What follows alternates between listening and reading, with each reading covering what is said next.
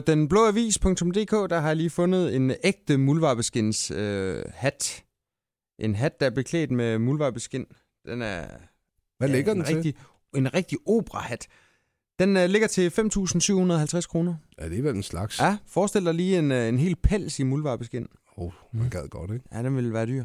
I dag der er det muldvarpens dag, og muldvarpen, det er jo øh, ikke bare en lille skiderik, som øh, haveejerne ser sig sure på. Det er også et lille nyttedyr. Og vi vil gerne øh, hylde øh, muldvarpen i øh, selskab med jeres Ågaard. Godmorgen. Godmorgen. Først og fremmest, undskyld Carsten, ja. hvordan slår man den ihjel? Altså, øh, det du tænker på, det er, når man sådan er haveejer, som ikke er helt vild med muldvarpen. Ja. Altså, hvordan det er, man aflever. Jamen, det er, der er mange avancerede forsøg på. Nogle de prøver at gasse den, hvor de sådan kobler biludstødningen til øh, øh, deres gangsystemer og sådan noget, og det er meget, meget svært, fordi at nogle gange så siver det der op. Øh, det mest effektive, det er, at man sætter fælder.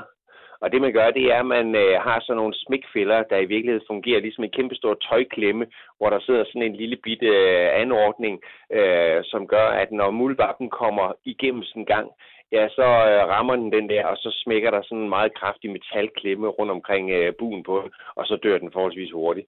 Øh, men muldvarpen har bare en afsindig god lugtesans og følesans. Så dem, der sådan skal være muldvarpejæger, øh, de øh, skal være meget, meget dygtige for dels ikke at efterlade sig duftspor på de der, og dels også der, hvor man sætter dem ned i gangsystemet, hvor man jo så har åbnet op til overfor, ja, der skal der på ingen måde være lys, fordi selvom muldvarpen den er nærmest blind, så kan den godt detektere lys med de der små øjne, den har. Så øh, det der med at være muldvarpejæger, det er, det er noget for specialister, øh, som, som kræver, at man er meget, meget dygtig. Der var på et tidspunkt, at min øh, far han blev utrolig træt af, af de muldvarpe, der havede hans øh, græsplæne. Så investerede han i sådan et øh, jordspyd, der udsendte sådan nogle højfrekvente lyde, eller sådan noget den stil. Er det noget, der virker? Det virkede ikke hos os. Der er, meget, der er meget delte meninger. Dem, der sælger dem, synes jo, at de virker helt fantastisk. Dem, der køber dem, er knap så begejstrede.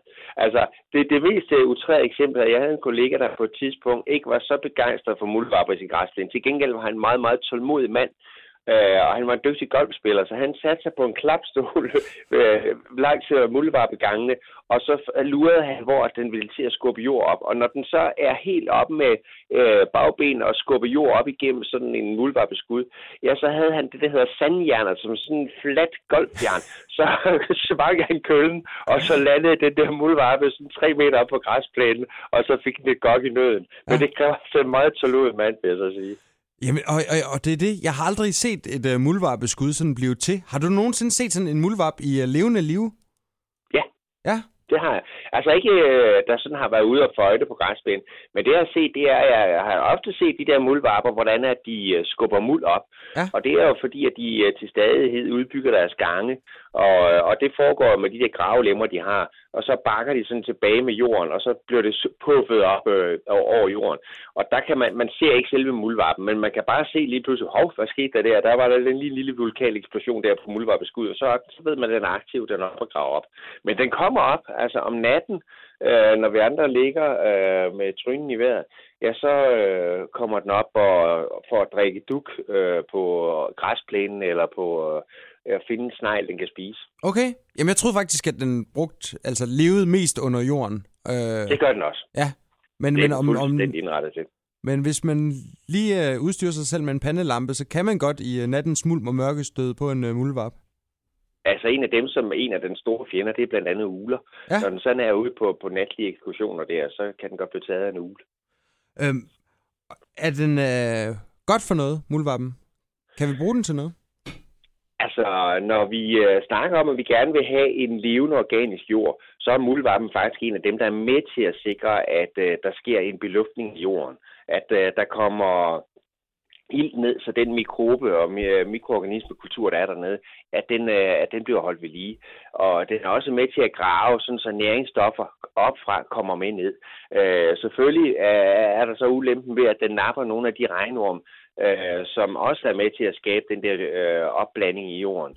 Men øh, altså i det store spil, så synes jeg jo, at muldvarpen den har en rigtig god berettelse i vores, øh, vores natur, fordi at den er med til at, at, at lægge skabe den der omsætning i, øh, i jorden. Og så er det sådan, at jeg ser jo ikke fuldstændig rødt, når jeg ser et muldvarpeskud. Det er ikke sådan, at øh, det sprutter ud af ørerne på mig. Jeg, jeg synes jo bare, at det er helt naturligt. Og jeg kan da godt se, at dem, der har en golfbane eller noget, at de synes, det er udfordrende.